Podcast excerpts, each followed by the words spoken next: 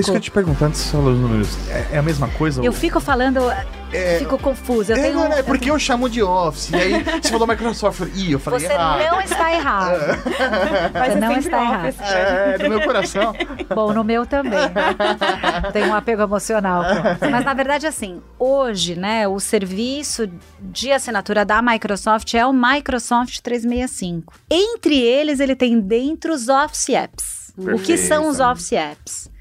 O Excel, PowerPoint, o OneNote, né? Aham. E ele tem um Tera na nuvem. Dependendo do serviço que você adquire, se é o Personal ou o Family, você tem um Tera para você, um usuário, e Ou cinco dispositivos, ou são um Tera por usuário, Aham. né? Até seis pessoas da família, que é o Family. Pixel Redondo. Oferecimento Accenture.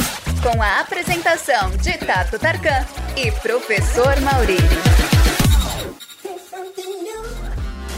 Estamos aqui para gravar mais um episódio do Pixel Redondo, esse programa que tem como oferecimento da Accenture, o que permite que a gente também tenha a janela de Libras e torne o conteúdo ainda mais acessível. Legal, né? Essa parceria que a gente tem com a Accenture, que.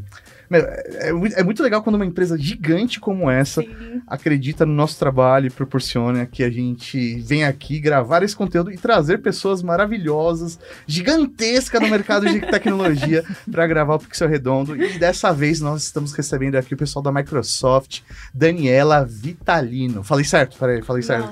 Vitaliano, ah não! Eu prometi que ia falar certo! Bom, mas já que você disse que as pessoas eram maravilhosas, eu não vou ligar pra confusão. Ele já deu o gancho pro erro ali para ele. É isso aí, é isso aí. Daniela, é, desculpa, né, o erro, primeiramente, mas obrigado por estar aqui com a gente, compartilhar um pouco da sua história, né, um pouco do seu conhecimento de mercado, para trazer o que a gente gosta de, né, de o que a gente gosta aqui do, do, do Pixel Redondo é, é ver ele como quase um masterclass, né? A gente É, traz a galera de mercado para poder contar suas histórias. Então, queria já começar perguntando sobre a sua história de vida, primeiramente, antes da gente falar de Microsoft. A gente queria entender como que você chegou nesse mercado. Conta um pouquinho da sua trajetória pra gente. Conto sim. Bom, primeiro eu queria agradecer o convite. Né? É um prazer estar aqui com vocês, é, fazendo esse podcast de tanto sucesso. Eu fico muito honrada de estar aqui presente. Bom, já faz tempo que eu comecei a minha história com tecnologia. Na verdade, eu sou formada em ciência da computação. É, desde bem jovem eu tenho contato com o computador, né? Eu com os meus 14 anos de idade ia fazer curso de Basic nas férias. Sensacional, sensacional. Depois eu fui fazer faculdade de ciência da computação e descobri que eu não gostava de programar, Uhum. mas eu era apaixonada por tecnologia. É. E desde então, tecnologia faz parte do meu dia, né? Do meu dia a dia. Mas eu sou formada em ciência da computação, comecei a minha carreira numa empresa de software que fazia software de caixinha que vendia em loja, contas a pagar, contas a receber. Sim, sim, sim. Baseados já na, na, na plataforma da Microsoft, no Office. Uhum. E depois eu, no- a minha vida corporativa, comecei em banco. Então eu trabalhei por um período no ABN AMRO na área de tecnologia, trabalhando com inovação de tecnologias. Há 20 anos atrás eu fiz um projeto que é, foi o primeiro bot de banco. Ah, que demais. Daqueles, não sei que, se vocês lembram que tinha um da Colgate, que era um bot, e aí a gente inspirado nisso, trabalhava, eu trabalhava na área de tecnologia que pesquisava tecnologia é, aplicada ao mercado financeiro, né? E entre esses projetos, um dia eu tive um projeto que me apresentou a plataforma da Microsoft, eu fiquei ainda mais apaixonada pela Microsoft, e um dia tive a oportunidade, apareceu uma vaga e eu apliquei e nesse momento eu mudei a minha carreira totalmente e fui trabalhar em marketing. Olha só. E entrei na Microsoft para cuidar da plataforma de colaboração da Microsoft antes do SharePoint, que é um produto super é, utilizado hoje para o mundo empresarial. Né, para empresas, na verdade. E foi assim, foi assim que eu mudei minha carreira de tecnologia para marketing. Hoje eu estou na Microsoft há 14 anos já. Tive diversas posições na área de marketing, na área de vendas, na área de parceiros, né? Ao longo desses 14 anos aí descobri que, assim, eu sou ainda mais apaixonada por tecnologia, Sim. mas que eu também gosto muito de canal, gosto muito de negócios. E hoje eu tô na área de consumer, né? A área de consumer da Microsoft é a área que cuida das soluções relacionadas à vida moderna, né? Então estamos falando de PCs, dispositivos com Windows, é, Microsoft 365, que são os Office Apps, é, acessórios de PC e também é, toda, todos os produtos e serviços ligados às áreas de soluções de gaming. Olha né? Então, Xbox, consoles, acessórios de PC e serviços de assinatura. Então, eu sou responsável por marketing no Brasil e, enfim, é isso. Nossa, muito bacana. É, é muito legal até não sei se o público percebeu, né? Nessa temporada a gente tem conseguido trazer mais mulheres para gravar o Pixel Redondo, né? O mercado de tecnologia normalmente é dominado mais pelos homens e tudo mais, mas nessa segunda temporada a gente tá conseguindo fazer esse misto. E isso pra gente é muito legal porque a gente consegue mostrar pro mercado que na verdade tem espaço, né, para as mulheres. E você tá mostrando que a sua jornada, né, está é. muito ligada a isso. Então, putz, é sensacional mesmo. Não, sem dúvida que tem espaço, né? Eu acho que ainda mais hoje em dia com a preocupação que as empresas têm é, em relação a isso. É, tem muito espaço, muita oportunidade e eu acho que tem também é, muita preocupação das empresas em garantir que você tenha o ambiente adequado não só para mulheres, mas também para todos os tipos de diversidade, né? Mas outro dia eu estava conversando com uma amiga e realmente, se eu olho para trás, né, eu me formei em 98 faz um tempo. e se eu olho para eu tava lá, tá, a gente tava conversando, Mas né? É, é, legal porque nessa época a tecnologia, a área que você se formou era a área do futuro, né? Ela era a área do futuro, mas ela era e era isso que eu tava conversando com uma amiga, assim, o número de mulheres que tinha era muito reduzido. Sim né? É, não só é, nos, al nos alunos, né? Mas também nos professores, no corpo docente. Então, era difícil, não era fácil. Né? E aí hoje eu, eu vejo um pouco pelos estagiários que a gente tem, né? Os mentorins ao contrário, aquelas pessoas mais jovens que você fica toda hora conversando para ver se você fica sempre atualizado, não dá para acompanhar. Mas, é, na verdade, eu fico muito feliz de saber que é um cenário muito diferente, né? Não só porque eu acho que os cursos se ampliaram muito. Na minha época tinha ciência da computação, engenharia da computação, e aí hoje em dia tem um monte de cursos variados e muitos têm interesses, né, sim, sim. das mulheres também. Mas em relação específica à Microsoft, eu, durante esses meus 14 anos aí, já tem um, bastante tempo que a Microsoft tem um pilar de diversidade super importante, né? E eu tô trabalhando muito perto desse pilar desde o início. Inclusive, até dois anos atrás, eu era líder do pilar de mulheres da Microsoft Brasil. Demais. Super legal.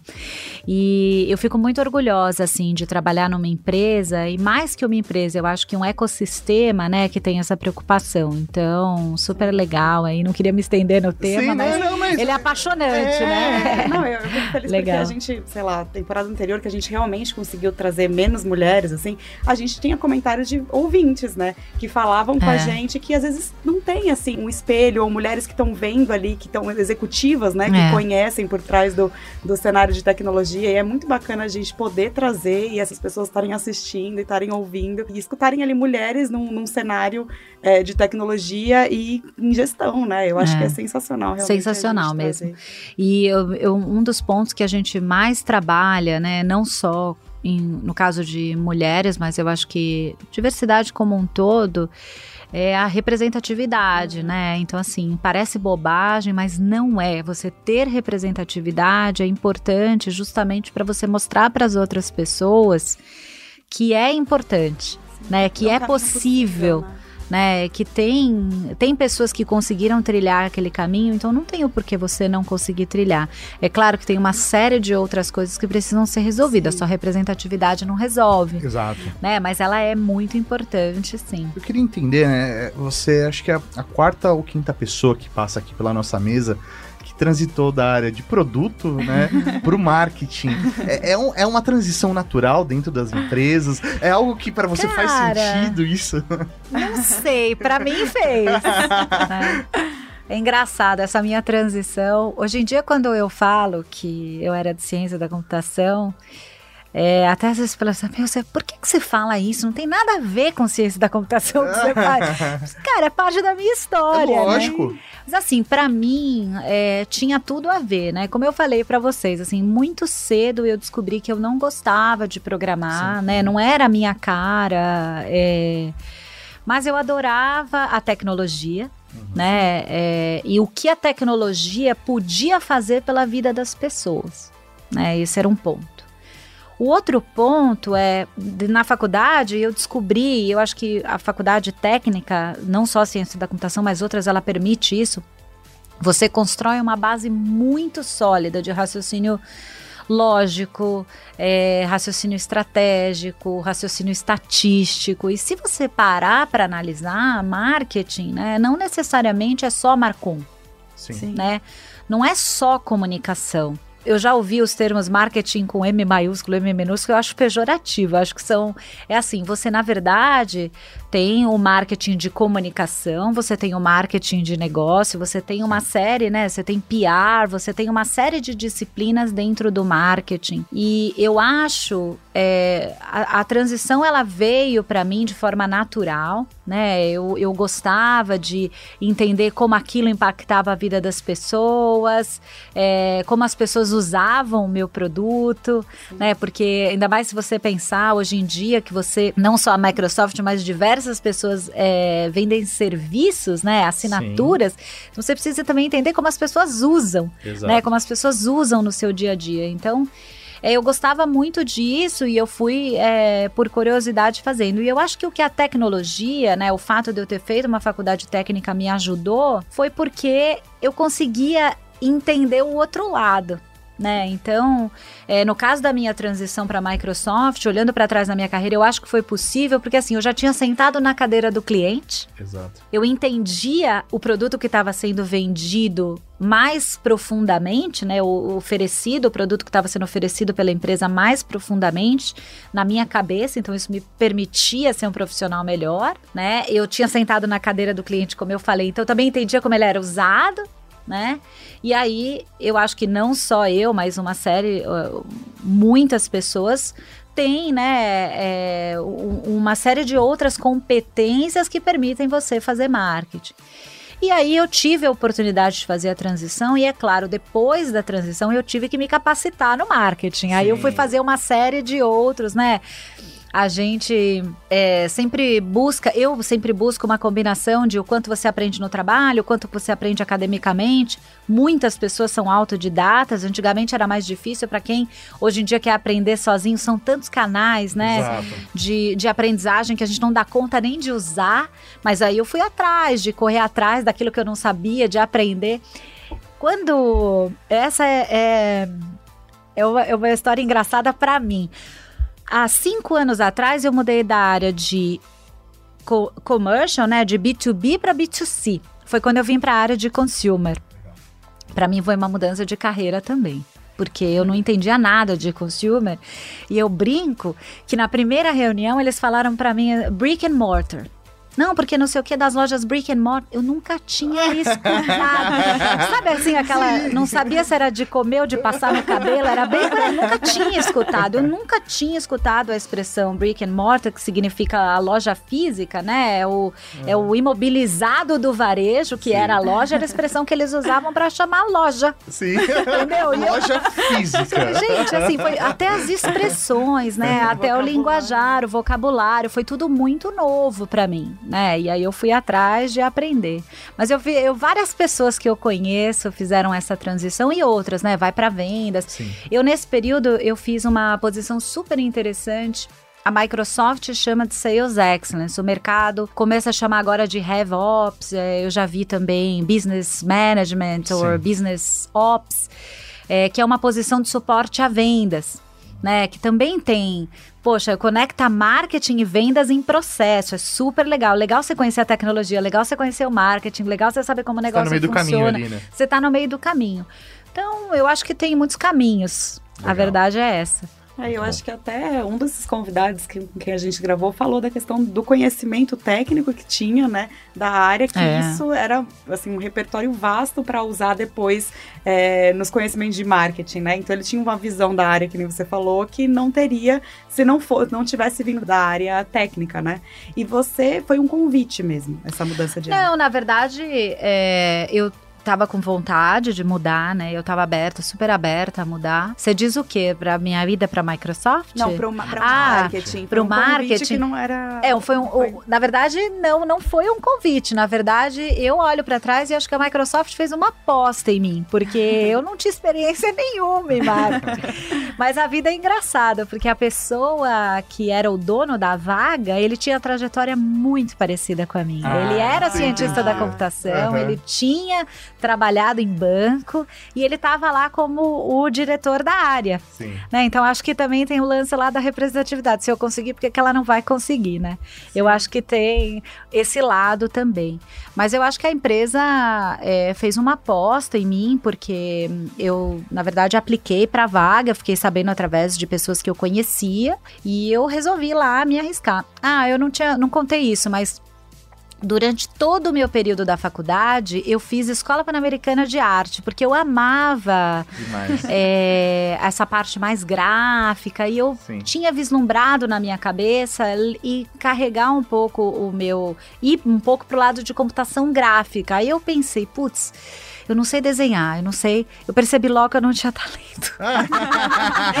Mas eu insisti lá e assim, foi legal, me deu um pouco de noção, assim, porque eu precisei fazer, eu fiz publicidade, desenho, Sim. desenho básico, publicidade, depois computação gráfica.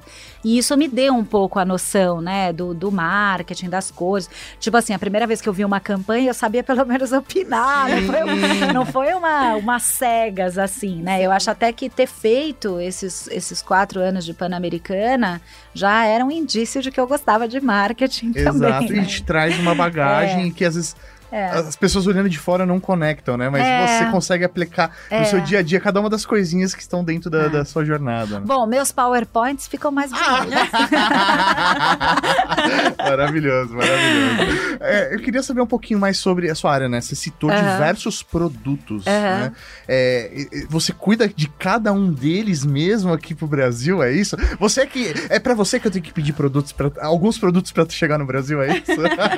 Não é para mim mas é para minha área. Então, é assim, a, a, nossa área, né, ela chama CCSM, é Consumer Sales and Marketing. É, Consumer Channel Sales and Marketing, né? Então, a, no, a nossa área é a área que cuida é, das, dos produtos e serviços das áreas soluções de gaming e modern life, como eu comentei, né? Qual a nossa missão? A nossa missão é prover o, o melhor experiência para o nosso cliente através do canal. Que canal? Uhum. Né, o canal que ele se relaciona, que é o varejo. Né? Perfeito. Então a gente trabalha muito próximo dos nossos distribuidores e dos nossos varejistas. A Microsoft, independente de consumer, é uma área de canal, né? Sim, Ela sim. trabalha sempre com o canal. E a gente trabalha muito próximo deles é, para garantir que os nossos produtos e serviços cheguem ao cliente com a melhor experiência possível né?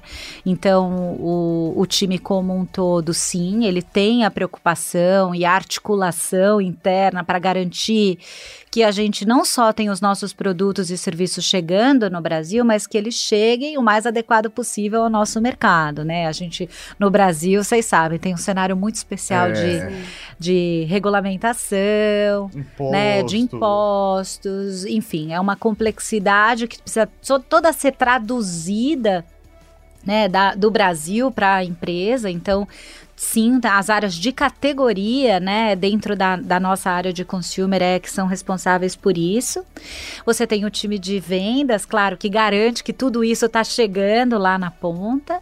É, mas a gente atua junto com ele. A, nas nossas prioridades no, nos últimos anos, principalmente nesse ano, tem sido em ajudar a transformação digital, né, de forma mais ampla. Então, primeiro, é olhando o produto, o serviço em si. Então, a Microsoft é, trabalha com serviços de assinatura, né, oferece serviços, trabalha não, oferece serviços de assinatura já tem alguns anos, Sim. né? Então, no caso do Microsoft 365, há quase 10 anos, aí o produto foi lançado em 2013. E nos últimos anos lançou também o serviço de assinatura de games, que é o Game Pass.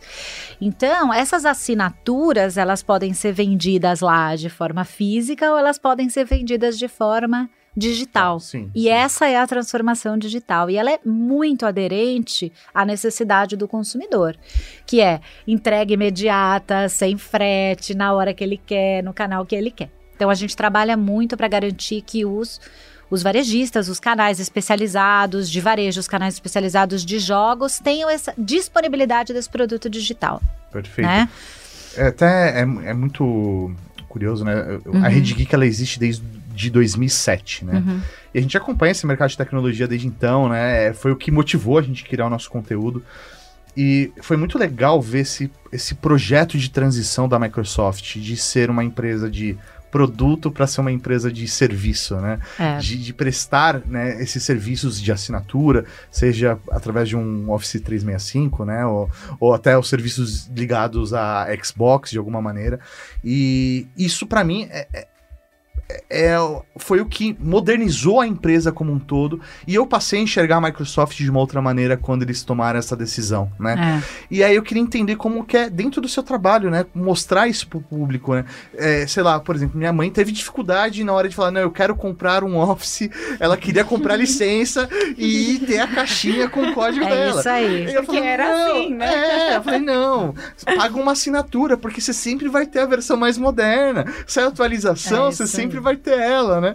Como que é essa transição para vocês, né? E como realmente mostrar para o público esse valor de, de, se utilizar o serviço Microsoft? É. Bom, esse é o maior desafio, né? Eu falo que há muita coisa para comunicar com pouco tempo, porque Sim. ninguém tem paciência de olhar nada mais do que cinco segundos, Sim. então é muito difícil. Mas antes de falar um, sobre exatamente a sua pergunta, sim, é, a Microsoft já faz muitos anos, né? Fez esse movimento de ir para a nuvem, foi um hum. movimento importante para a empresa, né? Ela fez esse movimento não só no B2B, mas também no B2C. Então, como eu comentei, o, o Office 365 foi lançado em 2013, né, já faz quase 10 anos. E apesar de eu estar falando que eu vendo ele de forma digital, né, nos últimos dois anos que a gente começou a disponibilizar o ISD, que chama de forma digital, uhum. ele era um serviço digital com nuvem vendido em caixinha. É, mas, mas, já era, já era um serviço né? de nuvem. Exatamente, né? exatamente. E, mas assim, o segundo, então eu, eu comentei, né? Então tem lá o time trabalhando o line-up de produtos, tem o time garantindo a disponibilidade, tem esse foco grande em transformação digital. A minha área em especial, eu sou responsável por marketing, né? Então, a minha área em especial tem dois focos e eles estão ambos relacionados ao que você acabou de falar. Um é garantir que a gente tem a melhor jornada para o nosso cliente dentro do, dos canais que ele interage. Né? E essa jornada nos últimos dois anos ficou muito digital, né? Então a pandemia é, fez um, uma movimentação, né, do consumidor. O consumidor antes ele já estava pesquisando na internet, ele já ia na loja, mas na, na pandemia a gente saiu do do eu fazia porque eu queria, eu, fa eu faço porque eu preciso, né? Sim. E aí acelerou demais as plataformas digitais. Então, eu, meu time e a própria empresa dá bastante ferramenta pra gente entender o cenário do e-commerce. Então, assim, tem conteúdo lá? Tem hates e reviews? né? A informação tá correta, tem vídeo para o cliente assistir quando ele está comprando. Então assim, parece uma coisa muito básica, mas assim, o conteúdo, a curadoria do conteúdo dentro do e-commerce, dentro do marketplace, dentro da plataforma digital, mobile, super app, app, o que seja, é um pilar importante. Né? O segundo é entender e a Microsoft tanto disponibiliza algumas soluções ou simplesmente aponta as possibilidades para que ele entenda melhor soluções digitais. Então assim, eu tenho um comparativo de produtos, por exemplo, um, um mais um a gente chama de SKU Chooser lá, para atender a definir o problema da sua mãe. Ela entra lá, para não ter o, o, desespero da escolha. Eu tenho tanta opção que eu não sei para onde eu vou. Então, assim, tem um. Tem isso. Então, se não tem, quer usar o meu, quer construir junto, então a gente tem uma série de soluções digitais, né, que a gente fica é, sempre discutindo, é, ofertando, enfim, negociando com eles para a gente ter para melhorar a experiência. Então, seja escolha o melhor Office, Sim. escolha o melhor PC, uhum. né? Então, é, esse é um outro ponto. E o outro são as campanhas, né? Então, como eu comentei, a gente trabalha com um canal, uhum. né? Então, a gente atua junto com o canal para trabalhar não só ter a melhor oferta, mas comunicar para ele, para o consumidor, a melhor oferta. Né? Então, essas são as principais áreas de atuação é, da minha área e o objetivo é sempre melhorar a jornada do cliente né? Entregar para ele a informação que ele está procurando e o que ele está procurando nesse momento.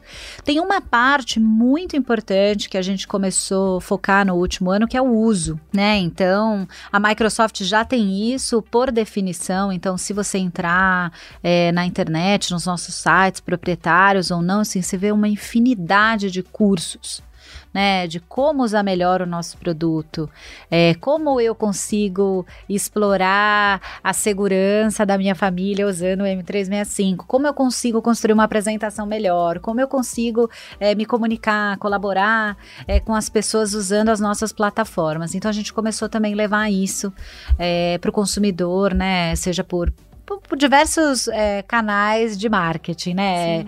E-mail, CRM, vídeos, treinamentos, uma série de coisas. É um processo, assim, de construção educativa mesmo, né? Sem de dúvida. mostrar o caminho, o que vocês disponibilizam, ou o que pode ser melhor. Até é, isso vocês também fazem de de ter um contato com, com o consumidor final, do tipo, qual é a melhor solução para você? Ele trazendo o problema, vocês também dão esse tipo de atendimento personalizado? Para a hora da. No momento da escolha, não né? A gente faz isso através do canal.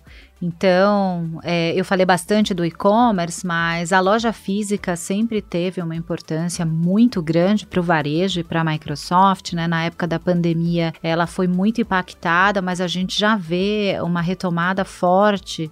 É, da importância dela e da solução. Agora precisa convergir, né? Agora precisa os dois convergirem. O que a gente falava de Omni lá atrás, eu acho que a pandemia Sim. vai acelerar mesmo, né? Mas aí como eu atuo, né? Como a, a gente, Microsoft, atua. Eu não, a Microsoft na minha A gente atua junto ao varejista garantido que os promotores e os representantes de vendas deles nas lojas estão treinados. Sim né? Garantir e aí eles podem orientar o cliente na hora da aquisição. Bom, é, fornecendo e tendo, né, é, uma série de treinamentos e vídeos onde ele pode se capacitar e ver depois do uso, né. Tem uma área que não está diretamente sob a, a, nossa gestão, nem, nem a minha, nem a, de ninguém em consumer, mas é uma área de extrema importância da Microsoft, que é o atendimento ao cliente. Né? Então, essa área também tem a preocupação, ela tem compro, o compromisso com a satisfação do cliente, né? E ela é uma área que está sempre buscando soluções e melhorias para garantir que o cliente tenha a melhor experiência na hora do uso do produto. Então, ah, na hora, da, na hora de instalar, na hora de, de usar, né? Então, e está sempre evoluindo. O lançamento do Windows 11 e as últimas versões do Office tem lá dentro dicas de uso, Sim. né? Tem o, o, suporte lá dentro mesmo do produto. Sim. E tem também, claro, se você não encontra a sua informação, tem um canal de atendimento online por chat que as pessoas podem acessar. E como você falou, 10 anos já, né, de, do, do serviço em nuvem. nuvem 2013 né? lançou o M365. Eu acho que merece o uma Office festa, 365. né, de 10 anos. Vamos ver, né? O ano que vem isso vai estar liberado.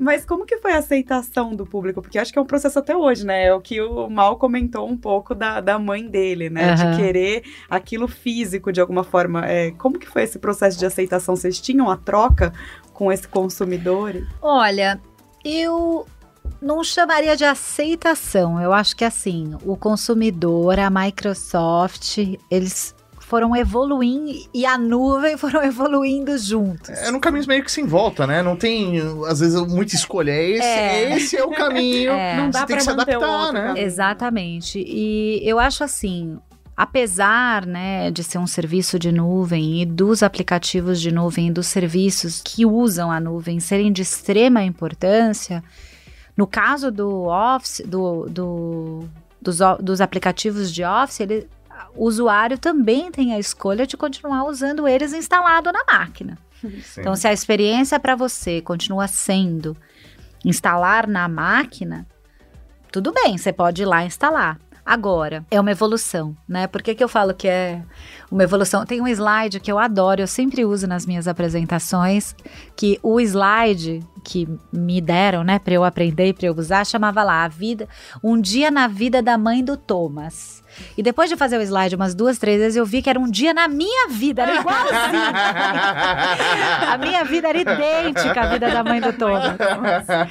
Mas eu não tenho filhos, eu tenho enteadas, mas não tenho filhos, mas a minha vida era muito parecida com a dela. Mas, e eu acho, e, e eu, a, a, brincadeira, a brincadeira é que a, esse slide, ele conta um pouco dessa evolução e dessa aceitação, né? Então, a mãe do Thomas, ela acorda de manhã e lê os e-mails no celular né? Antes de levantar da cama, igual assim. Lê lá os e-mails no celular. E aí ela vai fazer o café da manhã e as crianças já saíram para a escola e ela está acompanhando através lá do, de uma funcionalidade de segurança onde está a localização do filho, né? Depois ela senta e vai fazer a apresentação de um trabalho que ela tem que entregar e ela opta por nesse momento usar o computador né?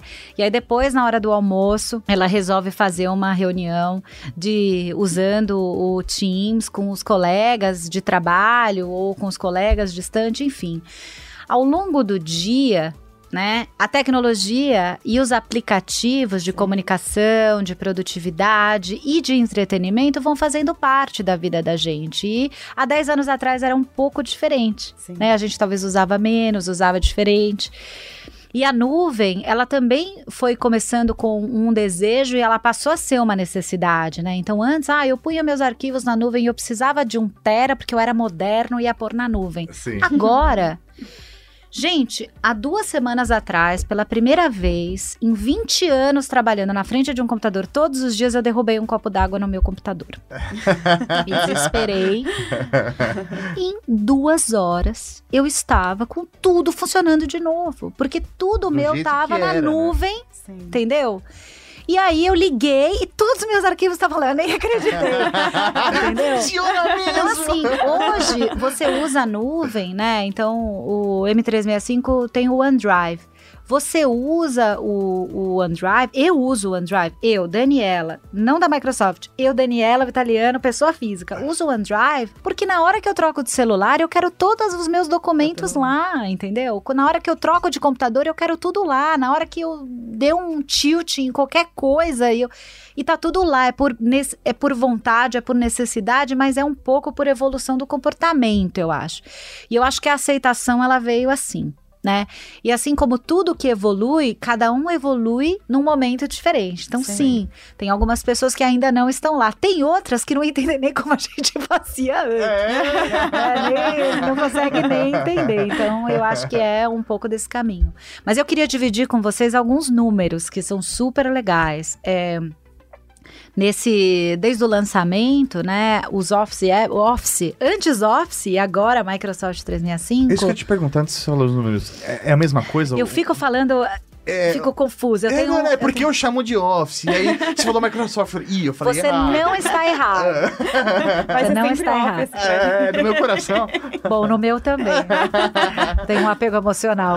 Mas na verdade, assim, hoje, né, o serviço de assinatura da Microsoft é o Microsoft 365. Entre eles, ele tem dentro os Office Apps. Perfeito. O que são os Office Apps?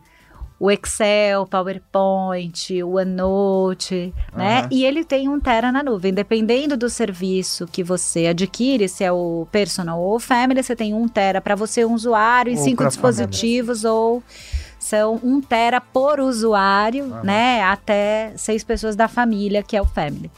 Então, esse é o Microsoft 365. E tá toda hora tá, trazendo novidade, incorporando é, novidades, novas funcionalidades para ele. Legal, né? então em vez de eu me limitar né, no, ao só o pacote Office, eu tenho o pacote Office e mais os outros produtos Exato. dentro da família Microsoft, que faz sentido estar dentro ali da Exato. nuvem. Exato, mas o Office continua existindo, Perfeito. Office Apps, os aplicativos do Office. São Maravilha. aqueles lá que a gente conhece, Excel. Então, e aí o Microsoft, antes Office 365, agora Microsoft 365, tem a, no último relatório a Microsoft reportou 59,7 milhões de usuários no mundo. Né? e a pandemia, infelizmente foi a pandemia. Acho que ia acontecer, talvez num, num, ritmo menos acelerado, né? Sim. Mas o que a gente viu é que nos últimos dois anos o comportamento de comunicação e colaboração online ficou muito mais intenso né? E nesse momento a Microsoft já tinha o Teams.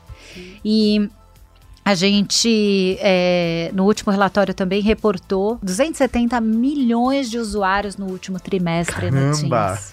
É muita gente. É, é muita gente. É muita gente. Nossa senhora. É muita gente. E o comportamento do consumidor, né, mudou e ele, como eu comentei, ele usa muito mais os dispositivos, né? Seja o PC, seja o celular, para tudo e principalmente o PC, ele passou a usar mais, uhum. né? É, eu acho que talvez que era mais conveniente, estava lá em casa e ele tá usando muito é, não só para comunicação e colaboração, mas também para entretenimento. Então, o número de horas que você passa no PC aumentou em 46%, a nossa te telemetria mostra. E o número de pessoas usando plataforma de comunicação e colaboração 10 vezes mais.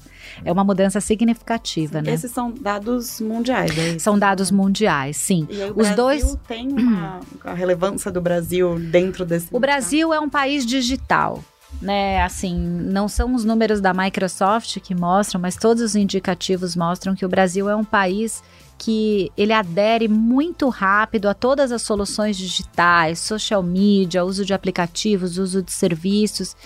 Então, o que eu posso dizer para você é que a Microsoft vai nessa linha também. mas eu não tenho os dados locais.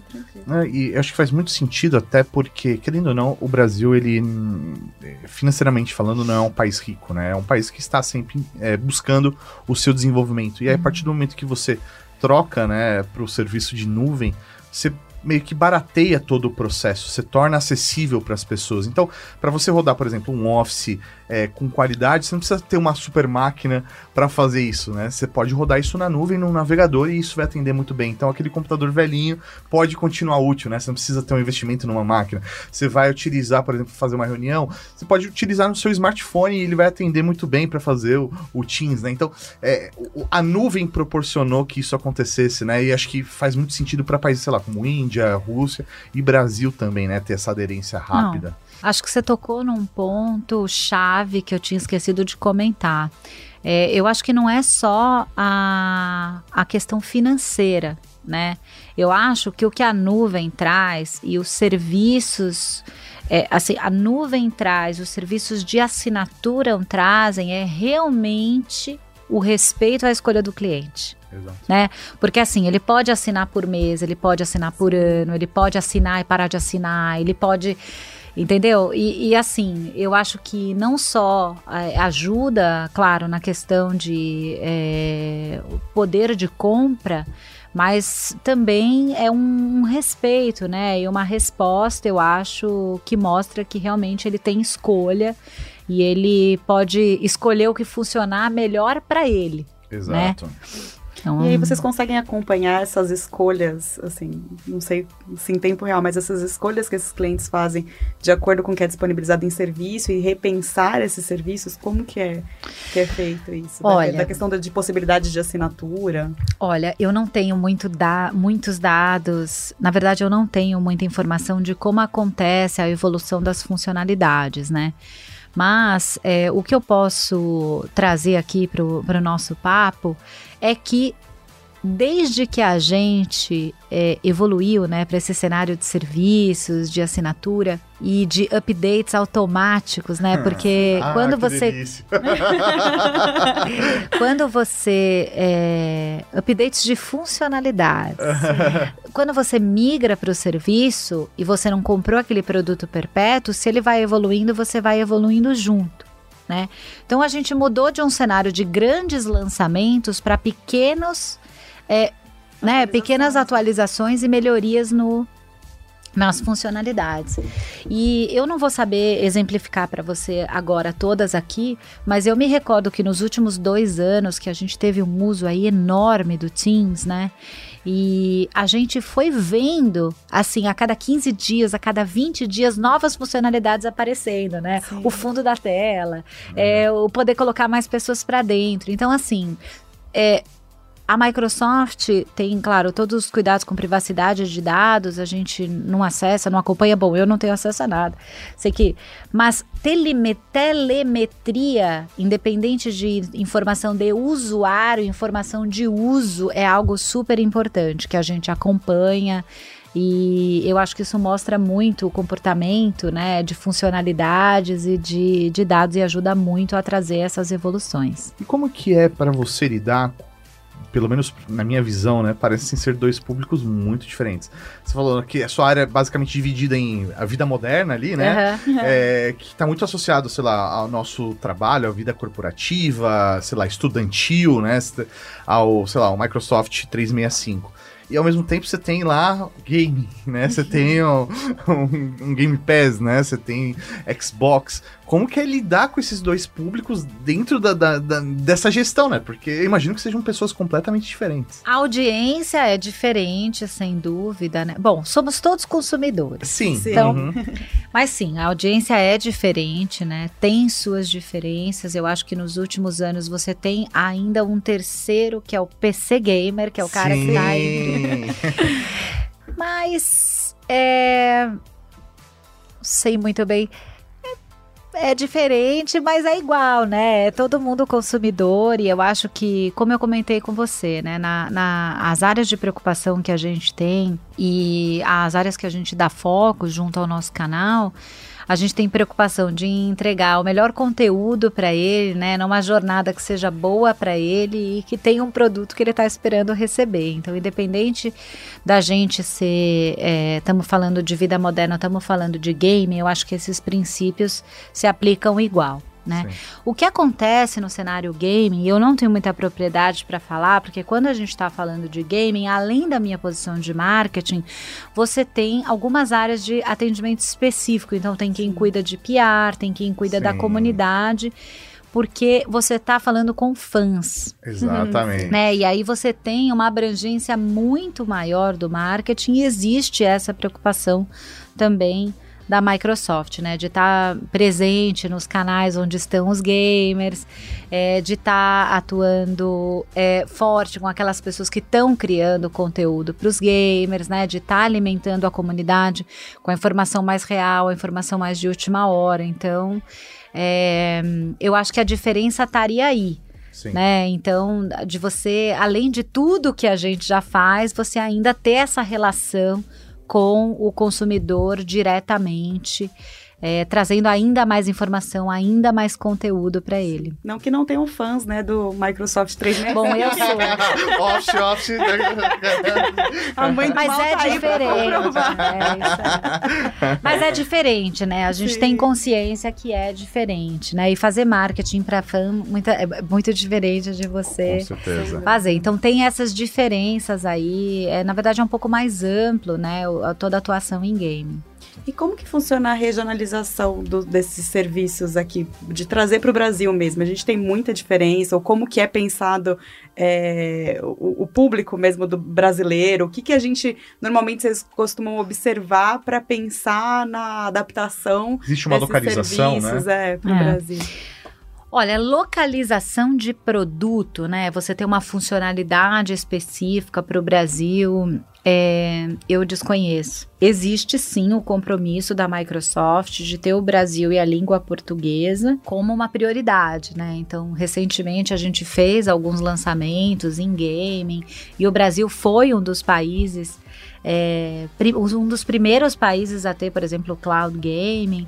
É, eu participei da época do lançamento é, do, do Office 3. Office, Office, aquele Office. Na época da mudança do dicionário da língua portuguesa. E foi Sim. uma loucura, porque a gente conversava lá com os Estados Unidos para explicar que o dicionário tinha mudado, que a gente precisava fazer algumas adaptações e eles priorizaram, né? Então, assim, essas adaptações de produto, mas são muito mais localização de idioma e ou priorização de lançamentos de algumas funcionalidades no tempo, primeiro Brasil do que outros, Sim. né? O que a gente faz no Brasil, como eu mencionei muito, que eu acho que é o trabalho principal, é justamente você traduzir as necessidades do Brasil para viabilizar o lançamento dos nossos produtos.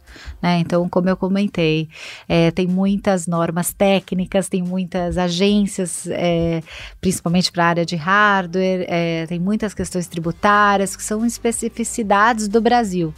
Né? Então tem um esforço muito grande do time para trabalhar tudo isso, para garantir que o nosso produto consegue ser lançado aqui a tempo ou no mesmo tempo, né? É, com o, o enfim, da, da melhor forma possível, né, para o nosso consumidor.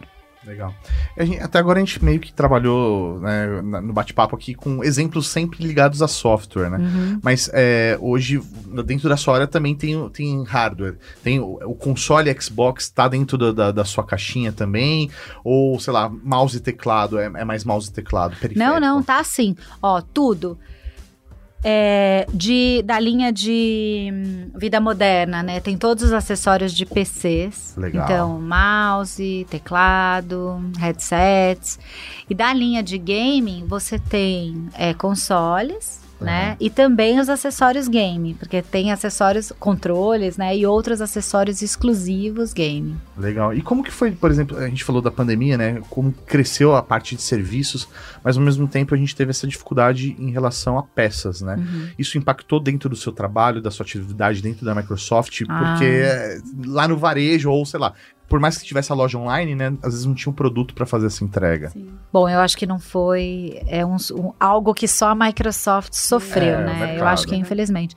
E não foi também só os nossos produtos diretos, né? Então, por exemplo, apesar da gente não ser fabricante de, de computadores e a gente não comercializar o Surface no Brasil, é o nosso produto, que é o, o Windows, ele vai embarcado dentro Sim. do e existiu uma restrição de suprimentos né, muito grande, que impactou sim o nosso canal.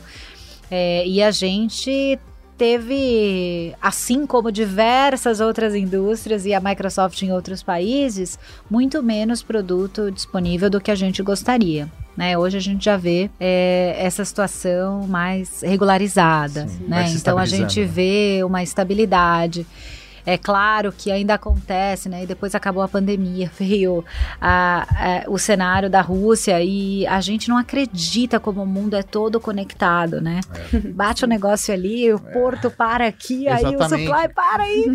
Isso é cara, é, é uma de container, cara. Como assim? Tem container para transportar peça, é cara. Isso. É absurdo não, isso. E assim, é, a gente ouve, né? Agora eu tô falando aqui como pessoa física. A gente ouve, cara, tá faltando chip. Cara, tá faltando chip e não tem carro para alugar na Europa, sabe é assim? Tipo assim, o mundo tá conectado de um jeito porque você prioriza o chip para fazer uma coisa e desprioriza a outra, né? Então assim, é uma loucura, né? Então eu acho que a gente sofreu muito, foi realmente um malabarismo durante a pandemia, né? Uhum. É, é óbvio que tá certo, você tem que priorizar o que é essencial, né? O, e, mas agora a gente já vê a situação toda muito mais regularizada. Entendi. É, Dani, a gente meio que tá encaminhando pro final, mas Legal. eu queria te contar a, a verdade, né? Tô... Lá vem. Tudo isso aqui foi uma grande desculpa para trazer você aqui para eu poder falar que eu queria surf no Brasil. e faz tempo que pede. Na verdade, foi uma grande desculpa. Olha, o que eu posso Eu posso pedir isso para você? Você pode pedir. Você pode pedir. E o que eu posso responder para você é que o nosso time está trabalhando muito para garantir que assim que possível a gente vai ter Surface no Brasil. Ah, é sensacional. Mas é, é isso. deixou. Achei que você olha só, olha só, me deixou aqui numa saia justa. Não, mas é muito. É porque eu sou apaixonado por esse produto desde a primeira vez que eu vi o conceito, a apresentação dele. Eu falei, meu, é isso, é o futuro, né? É dessa forma que tem que ser feito o produto, né? É. E eu até achei que ia ser uma coisa conceitual da Microsoft. os caras realmente investiram no produto, ele continua saindo, ele tem um público-alvo. Eu acho que ele é muito funcional, ele é para essa vida moderna nossa. É um produto para ser é. leve, portátil, é, para ser versátil. Então é, eu tenho essa expectativa ainda de ter o, o meu Surface aqui no Brasil. Bom, o meu compromisso... Reunião eu falo assim, o Mauri pediu. O meu compromisso é continuar tentando. Maravilhoso. Legal. Daniela, eu quero agradecer demais muito aqui a nossa obrigada. conversa. Foi muito gostoso. Espero que nosso público tenha gostado tanto quanto a gente Sem aqui dúvida. gostou, né? Que bom, eu gostei muito também de bater um papo com vocês. Podem me convidar outras vezes. Ah, Virei com prazer. Quem sabe quando a gente for lançar o surf. Ah, pelo amor de Deus! Vamos, vamos lá, vamos lá, vai que Já estamos programando então a próxima temporada. Quem sabe Legal. a gente ajuda a adiantar. É isso aí. Então tá bom, obrigada.